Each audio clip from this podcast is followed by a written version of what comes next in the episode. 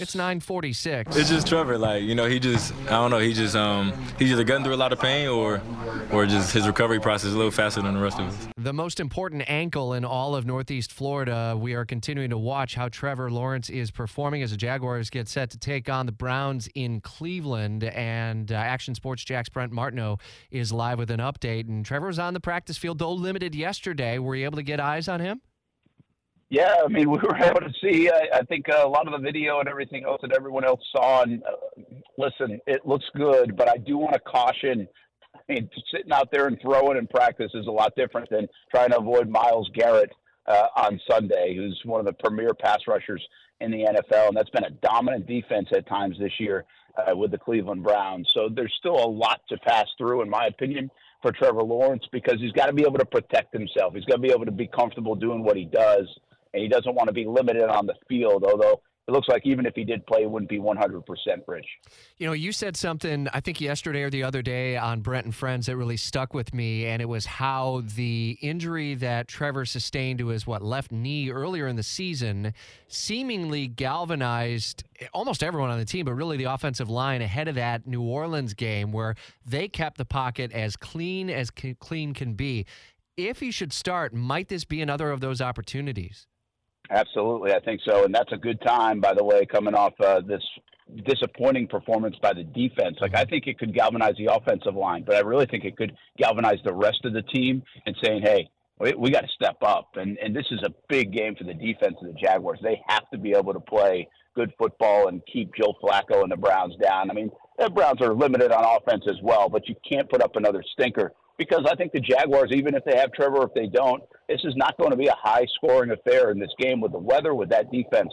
But uh, I think that happens, Rich. I, I think the quarterback position is unlike any other in sports, and that person means so much, especially when you have a franchise quarterback. And right now, if he's showing the ability and the want to to get back on the field on Sunday, uh, then I think they're going to play hard for him. I'm not sure if anyone has asked him, but does he feel a certain sense of like the streak of uh, having started, and, and he was very uh, durable in his time at Clemson as well. I mean, he started every game in his career. Is there something to that that drives him? You think? Absolutely, and I, I don't know if we knew that about him until probably this year as much. Remember the Detroit game last year? He got hurt, but he came back in in the second half. I mean, this is an illustration of just how important football is to him how important his teammates are to him. And I think the streak does have value to him, but I think it's those other things that drives uh, the ability to keep the streak going. I, like I really don't think he cares that much in the grand scheme of the number 47, which would be his 47th consecutive start. I think this is more about being available. He has said so many times in the past he knows how important that, that he is to the organization, and he knows how important the QB position is in football, and that you can't win games if the quarterback doesn't play well. Well, around here, it's hard to win games if he doesn't play at all. Nine and four would mean so much more than eight and five coming out of this game. I think. Uh, tell you what, Pittsburgh Steelers loss last night did a lot, uh, and I don't want to put the whammy on anything. Uh, you know, you want to win the AFC South, but right now, the way that thing went down Monday night, and that injury, it's like, okay, just get in the playoffs somehow and try to get as healthy as you can. Mm-hmm. I really think the Steelers' loss now makes like it's almost like a magic number of two for the Jags. If the Jags win ten games, I mean, go look at the standings. It's hard to find a team that would be able to knock them out of the playoffs if the Jaguars win two out of the next five. So it's not a lost cause, but I hear what you're saying, Rich, for the AFC South with Houston, Indy right there with soft schedules, getting to uh, nine and four in the AFC South uh, would, would probably mean a home game, most likely in the playoffs. Oh, we'd love to have one or more if possible. It's a one o'clock kick from Cleveland, live on CBS 47. It was dejecting and heartbreaking for the team. We brought Marcel Robinson's story earlier. Tough to see St. Augustine Yellow Jackets coming home, uh, not as state champs. Mandarin has a chance to go for what three o'clock kickoff today. Three o'clock kick in Bradford tonight at eight o'clock. What a football game that was! I mean, obviously, high school you make some mistakes. Not everything's perfect, but both of those teams, Mainland, St. Augustine, left it out there. That's what you like to see.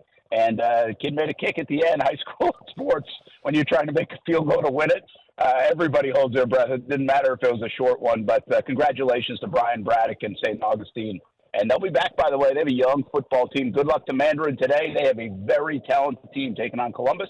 And then Bradford's defense has been awesome. Can they win the big one tonight? We'll find out. Oh, man. Look forward to it. And we'll be listening in on Brent and Friends this afternoon. You'll probably be doing some updates on that Mandarin Mustangs game during the show on ESPN 690. Yeah, we were kind of watching simultaneously yesterday, so we'll continue to do that. All right, brother. Enjoy it and uh, safe travels up to Cleveland. We'll check in with you on Monday on Jacksonville's Morning News. Catch Brent and the Action Sports crew throughout the day and the weekend on CBS 47 and Fox 30. WOKV News Time, 951. Without the ones like you who work tirelessly to keep things running, everything would suddenly stop. Hospitals, factories, schools, and power plants, they all depend on you. No matter the weather, emergency, or time of day, you're the ones who get it done. At Grainger, we're here for you with professional grade industrial supplies. Count on real time product availability and fast delivery. Call clickgrainger.com or just stop by. Grainger for the ones who get it done.